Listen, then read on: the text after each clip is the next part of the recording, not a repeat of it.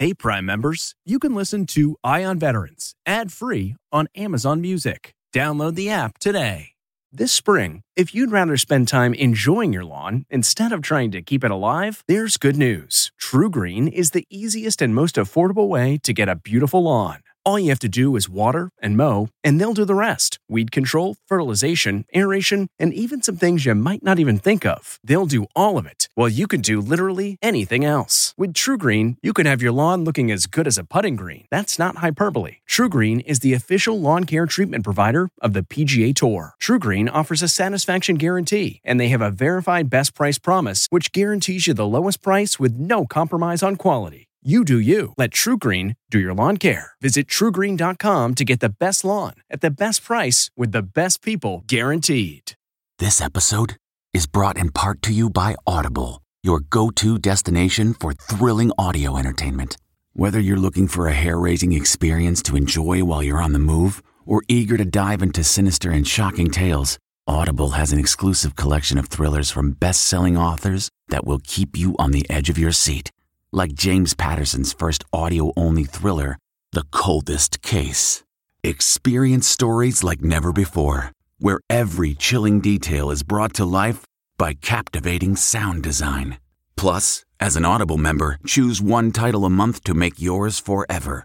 And now, new members can try Audible free for thirty days. Just visit audible.com slash WonderyPod or text WonderyPod to five hundred five hundred. That's audible.com slash WonderyPod or text WonderyPod to five hundred five hundred.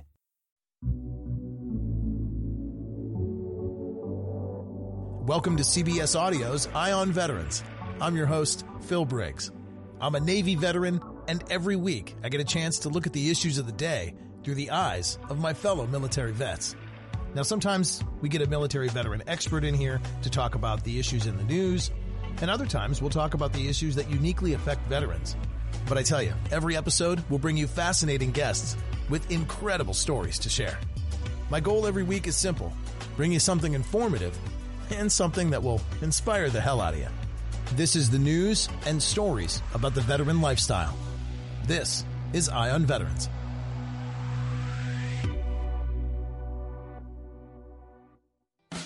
This hour, we'll hear one of the craziest and yet true Vietnam War stories.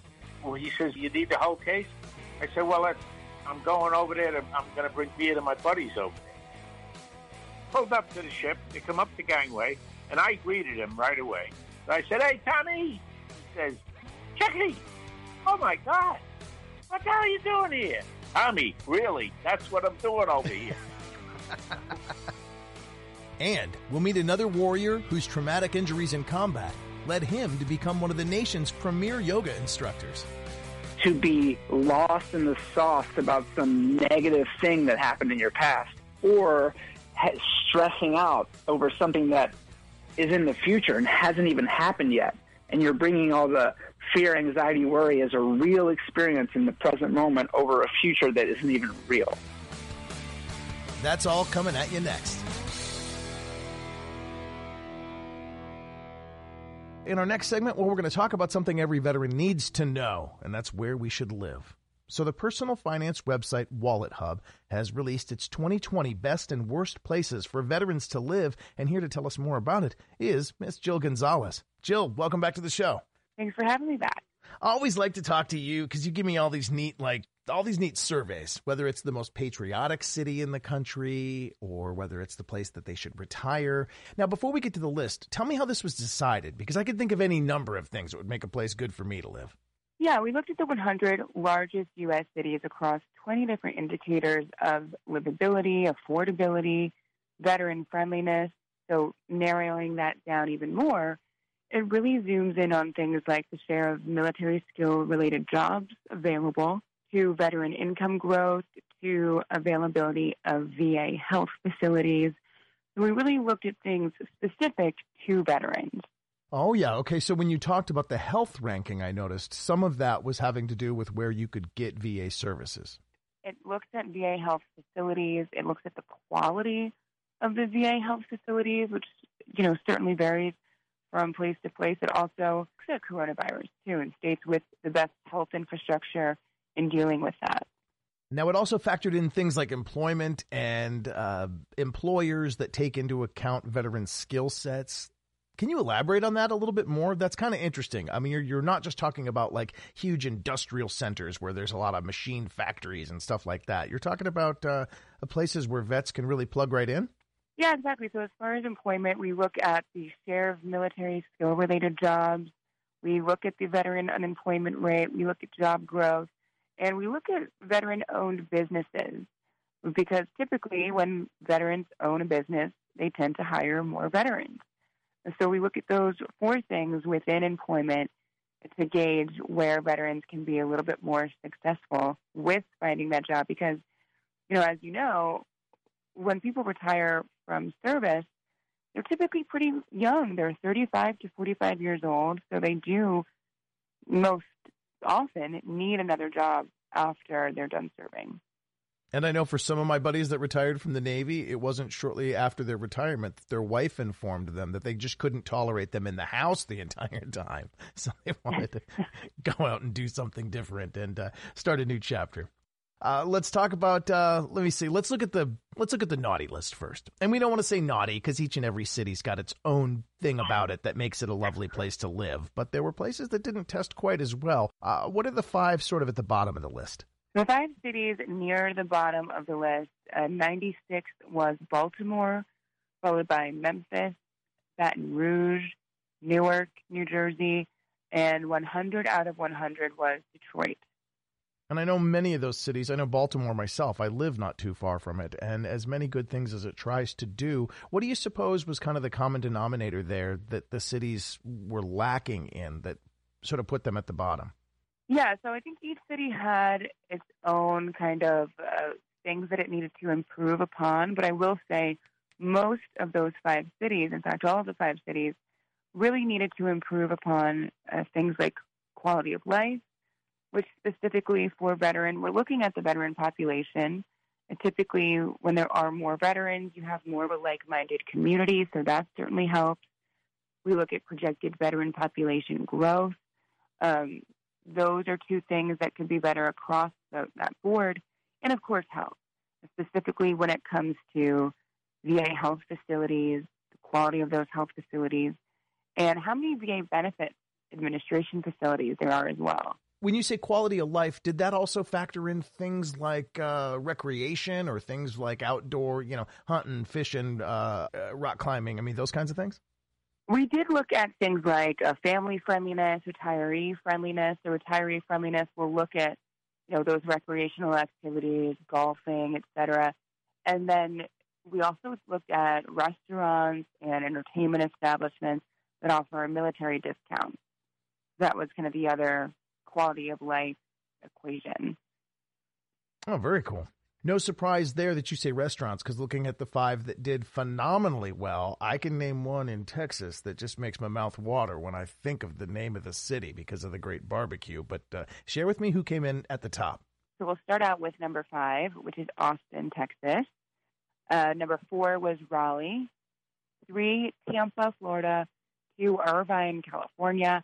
And then number one, back to Florida in Orlando. I'm seeing kind of a trend there, too. Warm weather places, usually, and uh, certainly a lot of great golf near all those communities. Um, what was the common denominator, you think, that really made it work for the top five? Definitely better quality of life here. Uh, but also when it comes to employment, you know, a lot better of a veteran unemployment rate. You know, these places are more friendly to military skill-related jobs. I think the states that they're in, uh, yes, they are warmer, but they also tend to be a little bit more military-friendly, more bases, especially when you're talking about Florida, North Carolina, Texas. So with that comes uh, more veteran-owned businesses and more hiring for that specific skill set. So I think it's definitely a snowball effect. One surprise for me in the top five was Irvine, California. And I always think of California as like a great place to go vacation, a great place to be from. If you, you know, were, you know, if you're raised there, you know, the beaches and the mountains, it's kind of got it all. But then I think about high taxation rate and I think, well, it'd be tough to retire there or might not be the best spot for a veteran. Um, what is it about Irvine you think that really made it kind of a standout? Yeah, Irvine was a little bit of an outlier. It actually ranked number one in two of the four categories. One was employment and one was health. So when we're looking at even veteran-owned businesses, Irvine has one of the highest share of veteran-owned businesses in the country. It has one of the lowest veteran unemployment rates in the country. It has uh, some of the most things like V A benefits administration, V A health facilities per veteran population, Uh, and great quality within both of those things. So patients are willing to recommend the V A hospitals there. Uh, they have a high number of V A hospital and nursing home beds. So all of those things are what makes Irvine so great. That being said, when it comes to taxation, probably less ideal than, say, a Florida or a Texas, you know, a no-income tax state. But veterans also tend to have higher incomes in Irvine itself. Uh, so when we were comparing the median veteran income there to how much housing costs, it's pretty affordable.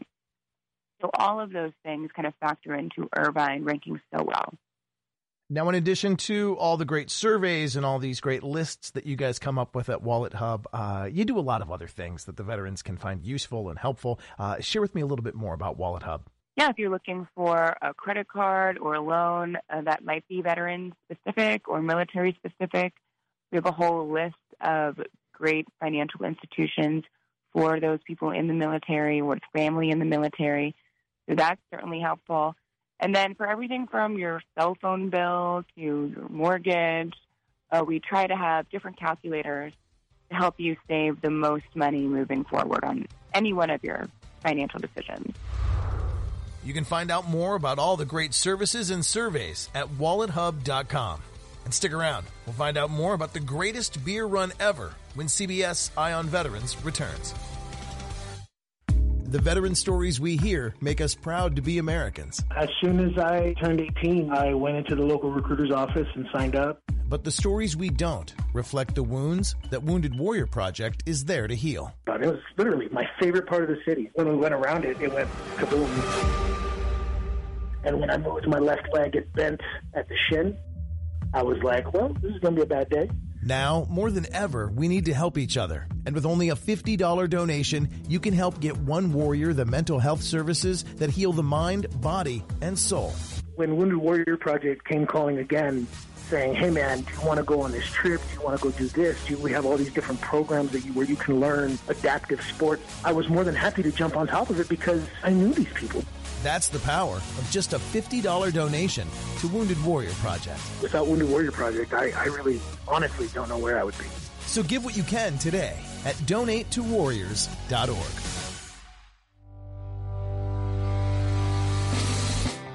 Welcome back to C B S Eye on Veterans. I'm Navy veteran and Connecting Vets dot com journalist Phil Briggs. Now, earlier this week, we celebrated Veterans Day, and I met a veteran with one of the craziest and yet true stories from the Vietnam War era. John Chick Donahue grew up in New York City. And as the Vietnam War raged in the late sixties, most of John's beer-drinking buddies had gone off to fight. Now, after watching anti-war protests turn on the troops themselves, he and his friends hatched an insane plan. Someone should sneak into Vietnam, track down their buddies, and give them a message of support from back home, and share a few laughs over a beer. It would be the greatest beer run ever. Well, Donahue actually did it. And the thrilling story of how he went from New York to the combat zones of Vietnam has been published in the new book, The Greatest Beer Run Ever, a memoir of friendship, loyalty, and war. Now, earlier this week, I spoke with the veteran turned merchant mariner, John Chick Donahue, about this epic adventure for a special edition of our Veterans Day podcast. We'll go now to the part of our conversation where he shares what it was like when he delivered the first of many beers. Actually, I didn't have any beer when I left the Union Hall. I figured, let me get to the ship first. Uh, there must be a place around the pier where you can get beer. I mean, even if they only service the mariners. So uh, I got to the pier, and there was was a bar. And in Jersey, you they you can buy case, a case of beer to take out. And I knew that. So uh, I got to the pier outside the gate, and I went to that bar. And I went in and I had a beer. And the guy says, are you, are you going on that ship? I said, yeah. He says, where are you going? I said, Vietnam, looks like. He says, yeah. I said, uh, uh, what kind of beer do you have? So he told me what beers he had. And uh, I bought a case, and uh, he gave me, he, he says, what are you going to, you need the whole case? I said, well, that's, I'm going over there. To, I'm going to bring beer to my buddies over there. And he thought that was great, so he gave me an extra case. Well, I drank it by the time I got there. It took me maybe a month and a half. It took me more than a month just to cross the Pacific and a few weeks to get down to the Panama and through the Panama. So a good month and a half to get there.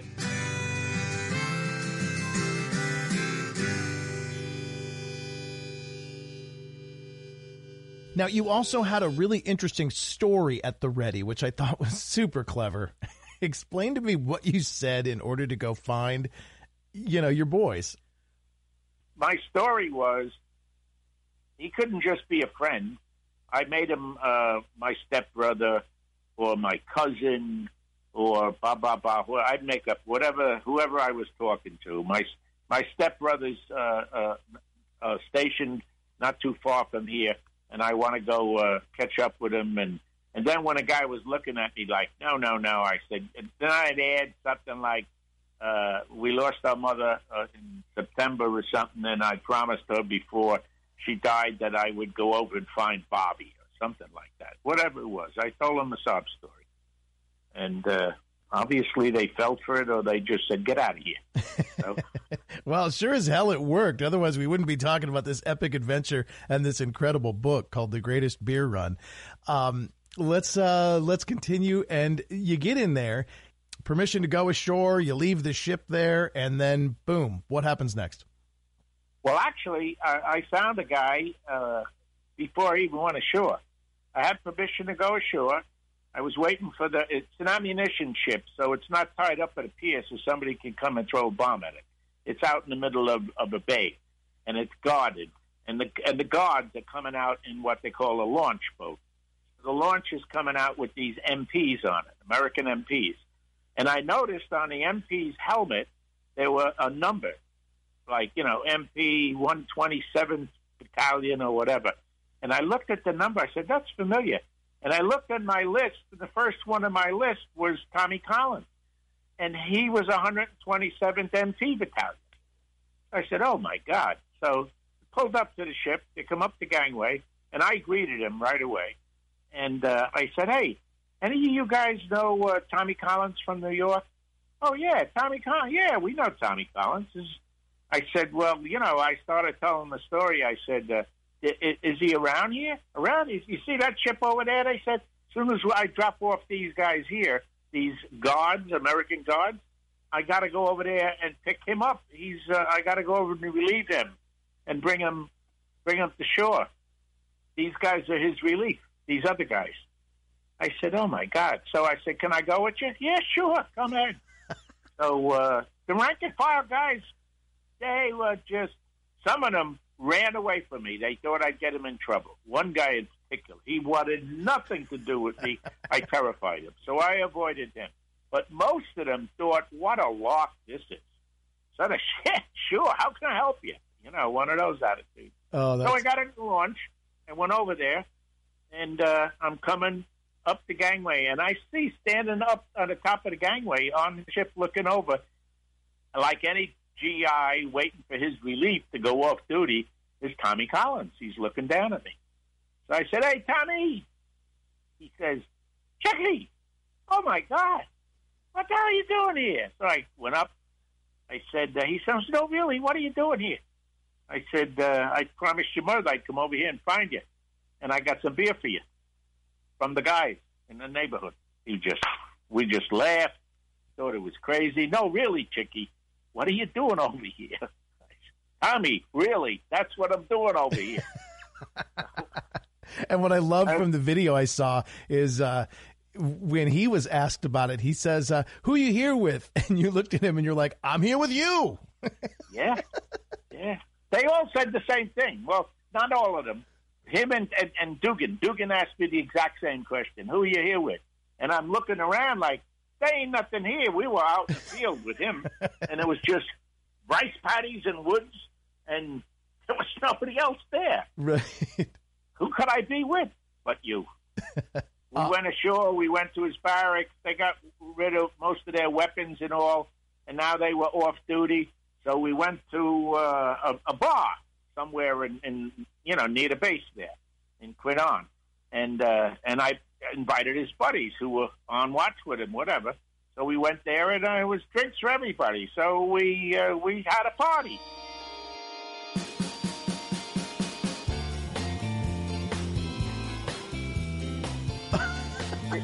During the party, there was other G Is there from different outfits, and one guy was a big Texan. He had a big cowboy hat on, and uh, he had a First Cav patch on his uh, fatigues.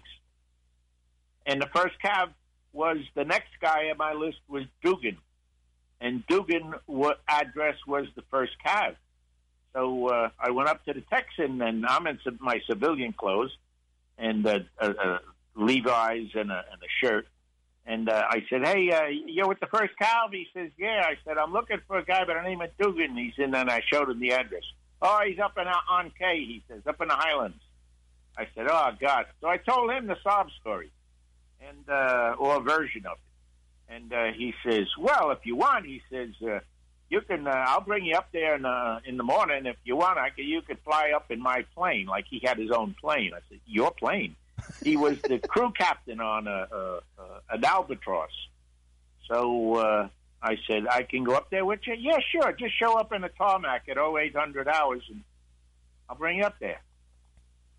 Which, after the party all night, the guys made sure they had me at the airport at oh eight hundred hours, which was great that they were M Ps, because now they're in their M P's uniform. And uh, they rode out there with me, and they drove right up to the plane. All right, we drove around looking for the guy. There he was. There's his plane. So they drove right up to the plane. I get out. I'm surrounded by M Ps in uniform. The Texan greeted me like he knew there was something up. Oh, this guy is. Hey, yeah, yeah, I'm over here. Yeah, okay. What's your? Uh, put your name down here. I put my name down on what was the manifest, and he says shooting board. So I bought it. So many visuals I'm sure you capture in that book, but it is amazing to think about, like, what a civilian would be doing and how everybody must have just loved your ass sitting in the bar going, I can't believe one of our guys from back home just came out to visit us. Oh, that's awesome. It was fun. Now, that's just one of a thousand stories in the new book, The Greatest Beer Run Ever, a memoir of friendship, loyalty, and war by John Chick Donahue. And you can hear our entire conversation by going to connecting vets dot com and look in the audio section under C B S Eye on Veterans.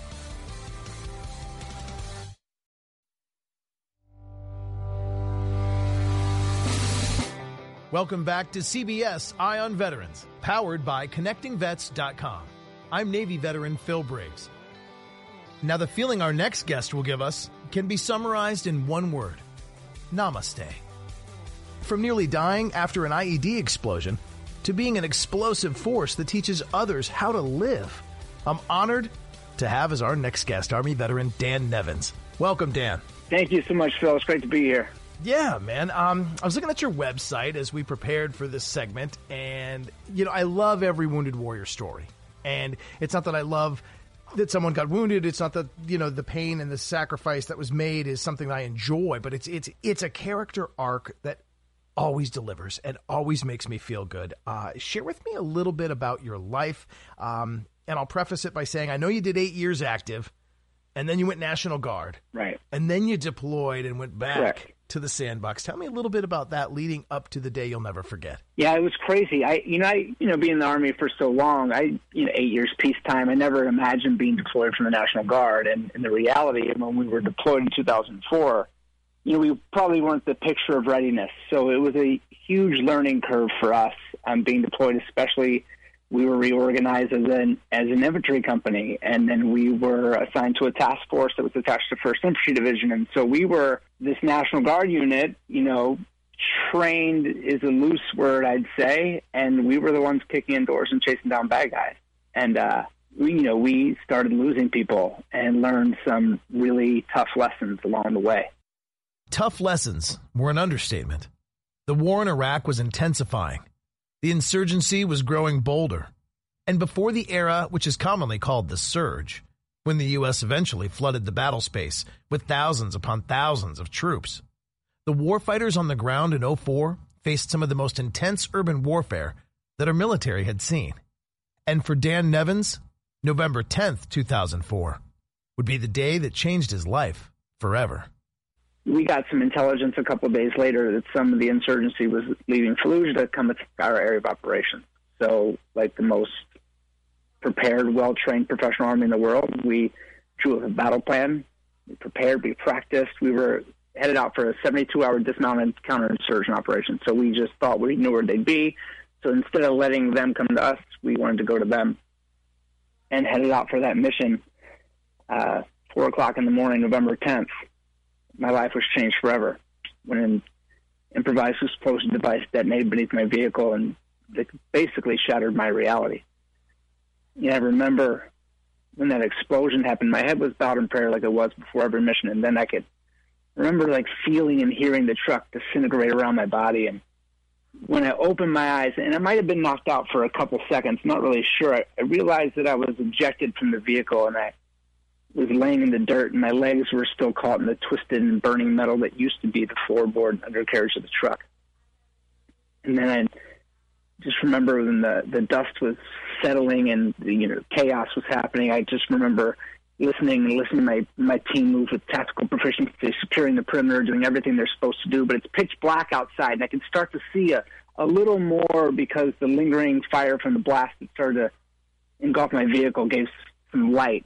And then I remember as the, the dust cloud finally started to descend enough to see, I noticed that, you know, my, my good friend, my, my boss, my leader, uh, Sergeant First Class Mike, I only knew who was driving the vehicle. I had made the ultimate sacrifice.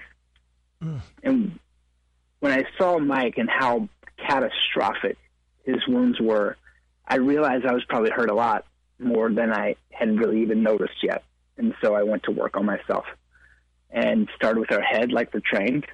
My helmet came apart in two pieces in my hand, and that wasn't a great start, but I was conscious, and that's good. And then, you know, it just went through the drill, checked my arms, my torso, and when I reached up for my legs, they were still, like, I'm laying on my back in the dirt, and my legs are up and still, like, trapped inside the vehicle, still attached. When I reached up for my legs, that's when I felt the un- unmistakable arterial blood spurt with every beat of my heart. Oh. I had severed my femoral artery on my left leg, and I was, I knew I was done. Making my peace with God, saying goodbye to my wife, my ten-year-old daughter. Huh. I was basically giving up. I mean, losing what seemed like all of my blood in this miserable place. And then, you know, like one by one, these thoughts would come up. You know, sort of like they say, you're, when you die, your life flashes before your eyes. It really wasn't my experience necessarily. It was more like, can't even really recall exactly, but it's sort of like watching things I'd never see happen. And I remember the last one that was my, my daughter, all grown up and dressed in white head to toe, walking down the aisle without her dad. And I just shut up, and I was like, Dan, I'm alive. And I just reached my hand into the wound. Like I, I knew I needed to stop the bleeding. I had that sort of clarity moment. I have to stop the bleeding. And I just thought I was going to be like MacGyver and reaching in, just like pinch it off. And then that's not how it went down. I just pressed against the piece of shrapnel that was still lodged in my femur and prayed that it would just give enough time for the medic to arrive. And then it's like I blinked my eyes, and there was my medic, a guy named Dan Smee, right there. Blinked again, had a tourniquet on my leg, I V in my arm. It's like I blinked one more time, and there was my whole team, my family, really, putting themselves in harm's way to help remove my legs from that vehicle that was still on fire. And uh, thanks to them, I'm still here. Helicopter, short helicopter ride to back to the main gate to L S A Anaconda, where I'd had my first amputation. They, I just remember waking up from that surgery, and there was a combat nurse's face right in mine. And, you know, I'll never know her name, unfortunately, but I'll never forget her face or what she said. She said, Sergeant Evans, you're a very lucky man. We managed to repair your femoral artery. We had to take your left leg below the knee. We managed to save your right one for now, but you'll probably lose that one too. And in that moment, I just had the biggest pity party. Like the thing that's going through my mind is like, okay, so I was a competitive runner. I like kind of defined myself as like what I could do with my body. And now my, like I couldn't run anymore. How was, how would my wife see me? Would she still love me anymore? My, my daughter, I used to run around and play hard like dads do with their kids, like throw on my shoulders and run around. And like, I just thought that picture was completely shattered. And I started to shut down, but then just, just in that moment, I looked up against the wall of the tent, and there was my whole team just waiting for me to wake up. And I sort of shrugged off that pity party, and, you know, they gathered around my bed, and we told, you're a vet, you'll understand this, we told horribly inappropriate jokes. Yeah. we, uh, This is the part of the veteran experience I absolutely love, and and it doesn't matter what branch you were in, it really doesn't matter where you've been.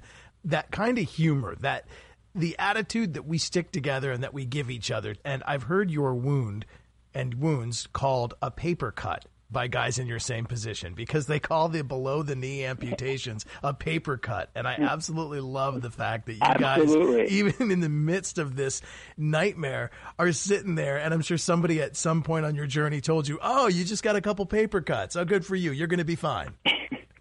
Exactly. It's totally true. With that fighting spirit, Dan Nevins would go on to have multiple surgeries. And although he would lose his leg, he would eventually return to the States and experience the assistance and encouragement from the team at the Wounded Warrior Project. But as he battled his own painful rehabilitation, he was given a choice. They said, we could take your leg off, the one that remains, your right one, and you'll probably just kind of, you know, it'll be just like your left, and you'll, you'll heal pretty quickly, or we could try to save it. And, you know, we don't know what it's going to be like, but we could try. So they gave me the option, and I chose to try. And I kept that leg for three years until I finally decided to take it off, which was literally the best decision I ever made. Um, it was tough. It was sort of a whole process because, one, I didn't want any more surgeries. I had already retired from the military. I had left the hospital. I thought I was finished with surgery. But it was a constant nightmare of ridiculous, relentless pain um, every single step that I took. And it was finally a bone infection in my right ankle, which my ankle was like the, the epicenter of the pain that said that was the straw that broke the camel's back. And I'm like, I'm done. I'm done with pain. I'm done with just this toll it's taking on my body. Time to take it off. And, uh, Eight weeks after that surgery of removing my right leg, I was running again. Dan's incredible warrior spirit led him to walk and even run again. But when we return, we'll hear about the demon that almost took over his life and the thing he did to conquer it. That's ahead when C B S Eye on Veterans returns. The veteran stories we hear make us proud to be Americans. We were doing convoy security down the road for forty-eight hours. But the stories we don't reflect the wounds that Wounded Warrior Project is there to heal. We're coming really close to the base, and there was an explosion. He hit his foot on the gas. I end up putting my face into the bulletproof glass. Now, more than ever, we need to help each other. And with only a fifty dollars donation, you can help get One Warrior the mental health services that heal the mind, body, and soul. I was not dealing with pain medication, and I was not dealing with everything right. And I need help. I need to talk to someone about how to fix my life. eighteen minutes after I called Wounded Warrior Project, they had a person on the line calling me back. That's the power of just a fifty dollars donation to Wounded Warrior Project. You help a veteran get through his worst day. So give what you can today at donate to warriors dot org.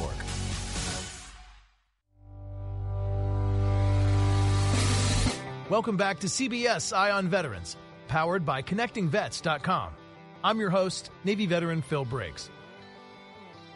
In our last segment, we heard about how Army veteran and Wounded Warrior Project ambassador Dan Nevins survived an I E D blast. The explosion would cost him one leg immediately, and after a painful three years, he eventually made the decision to have his second leg amputated also. That decision would lead him to a life-changing activity, which is an activity he says everyone in America should consider doing. But before he found relief, he would have to face something that millions of Americans struggle with every day. Obviously, you had the physical pain from the injuries and the amputations. But then you had the anxiety, and you had, I'm sure, you know, the other things that they try to treat for the T B Is and for the concussions and such. Did you ever feel, or talk to me about the meds you were on? Did they ever take hold? What did, were, were you ever at a point afraid that these meds might be too much to ever get off? Oh, absolutely. It was, you know, so when you're in the hospital, especially in the early stages, you just take everything they tell you, because they're like, well, one, you're in a ridiculous amount of pain. So the pain medicine is one hundred percent appropriate. And it's actually a miracle. Opioid pain medicine is a gift from God that we were able to discover and use. And um, it's a very, very slippery slope, because there's attached to pain medicine is, and a lot of times, like euphoria. So it, like, it feels good, like in your body, not only takes care of the pain, but it feels good in your body. And then you become physically dependent on it. So I was on, I mean, if I had to remember about it, like Seroquel, I was on, um, well, first I was on a ridiculous amount of I V Dilaudid, which is, again, miracle drug. It's worth its weight in gold, if not more, in the right scenario. But it became something I looked forward to. Mm. And then transitioning off of the I V pain medicine, I've tried every single, it's like pill, like whether it was OxyContin or hydrocodone. And I was in so much pain to get the amount of pain relief that I needed. I was on a, a dose that, you know, made me just catatonic. It was like I, I couldn't function. So I actually wound up on the thing that you hear in the news every day today. I was on fentanyl. I was on one hundred micrograms an hour of a fentanyl patch, and on fentanyl, ultimately, by the time I decided to take my right leg, so three years. Now, over the three years, you have to keep increasing your dose to get the same amount of pain relief, because your body becomes tolerant. Mm-hmm. I was on enough pain medicine, enough fentanyl to kill an elephant. Wow. one hundred micrograms an hour on a patch and five hundred microgram lollipops.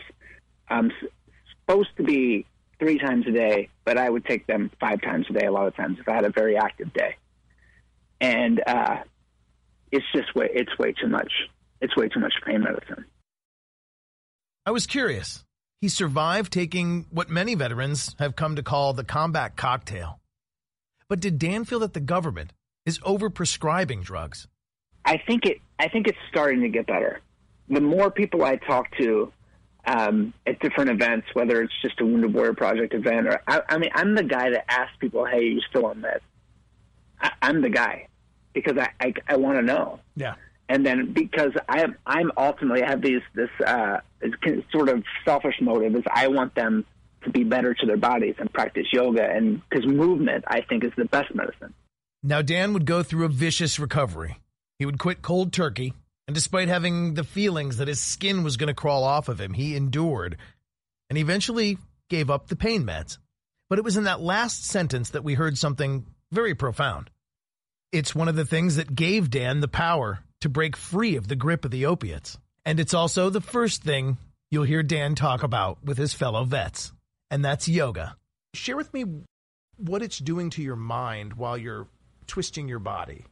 You know, it's a it's sort of a trick question. I'm going to answer it the best way I know how, is that it's really not doing anything. It's allowing our bodies and, and us, the, the us that's basically running the show, that's not our thoughts, like the us that is um, the deepest part of us, mm-hmm. and our physical bodies. It's allowing them a break from all the incessant thought and worry and anxiety. It's being completely present with our breath and our body in motion. And in that presence, when you're completely present on getting your body into what, in, in my yoga practice, I practice Baptiste yoga, it's, we call it true north alignment. And what that is, is it's basically your posture. So it's pulling your shoulders back, lifting your chest, opening your airways, con- putting your shoulders back where they were, they're meant to actually be, versus rounded forward in like the stress reaction.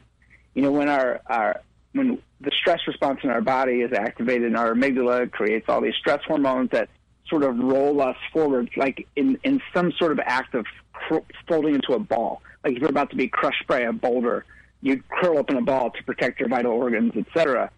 And so the stress response does the same thing, but on a lighter level. So in yoga, we're actually undoing that mo- that motion of collapsing, and we're standing up straight and pulling our shoulders back. And that is sending a signal. Like, when we override our body's response to stress and start taking it back, instead of the shallow breathing that you'd have if you're stressed, you take deep, full, complete breaths. You're basically sending a signal to your brain that says, hey, I know you're feeling stressed out, but we've actually got this. And then you're so busy on your yoga mat holding your body in certain positions and then really working on putting true north alignment in your body during every pose, like getting the right posture in every pose, that you're too occupied on what's actually happening in this moment right now to be lost in the sauce about some negative thing that happened in your past or stressing out over something that is in the future and hasn't even happened yet. And you're bringing all the fear, anxiety, worry as a real experience in the present moment over a future that isn't even real. And so when we can take the time to be present in that way, so specifically, and put our bodies into the alignment they were born to be in, it's the the magic happens by itself. And my a good friend of mine named Catherine Cook Catone in University of Buffalo, she did research on how um, yoga works in the stress response in the body, and it's exactly what I described. When you put your body into the position of I'm not stressed out, it actually such, shuts down and reverses the stress process in the body. Man. So as a vet who's, you know, having gone through all the things that I've went through, and now I've, I'm on the other side of this, this yoga practice, it's basically like I've found the cure to cancer. But it's not cancer, it's, you know, the stress, the, the effects of combat stress. Yeah, yeah. And so now it's like I have to try to share it.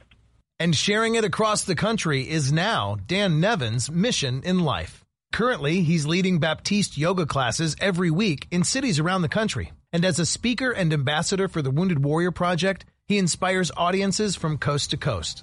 Learn more about his message of yoga and overcoming adversity at dan nevins dot com, D A N N E V I N S dot com. And you can always support warfighters like Dan by going to wounded warrior project dot org. I'm Phil Briggs, and I'll be back next week with more great veteran stories on the next edition of C B S Eye on Veterans.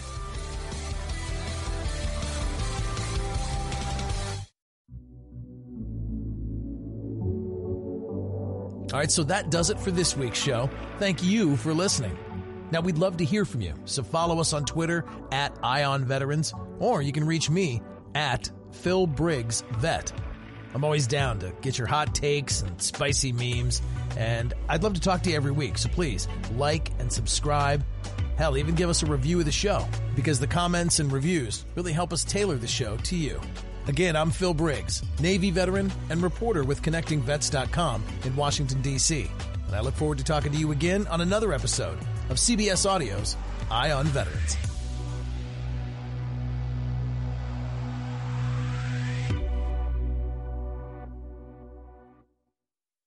Hey, Prime members, you can listen to Eye on Veterans ad-free on Amazon Music. Download the Amazon Music app today. Or you can listen ad-free with Wondery Plus in Apple Podcasts. Before you go, tell us about yourself by completing a short survey at wondery dot com slash survey.